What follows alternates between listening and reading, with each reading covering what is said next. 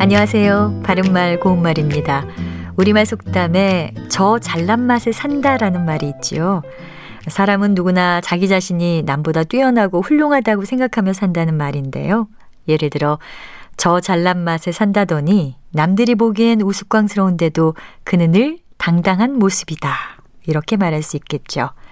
이 속담에 나오는 형용사 잘나다는 사람 됨됨이가 똑똑하고 뛰어나다든지 능력이 남보다 앞선다는 뜻입니다. 그 외에도 얼굴이 잘생기거나 예쁘다는 뜻도 있고요. 반어적으로 사용되면 변변치 못하거나 대수롭지 않다는 뜻도 있습니다.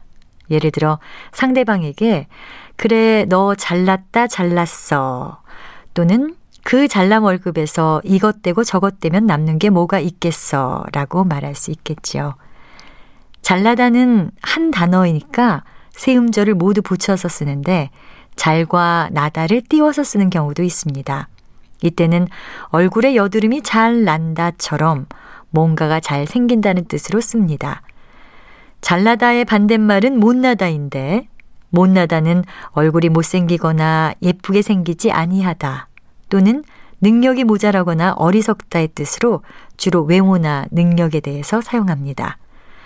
또 어떤 사람이 사회적으로 계속 성공할 때 그 사람 요즘 잘 나간다라고 표현하는데 동사 잘 나가다 역시 한 단어이기 때문에 모두 붙여서 씁니다. 바른말 고운말 아나운서 변희영이었습니다.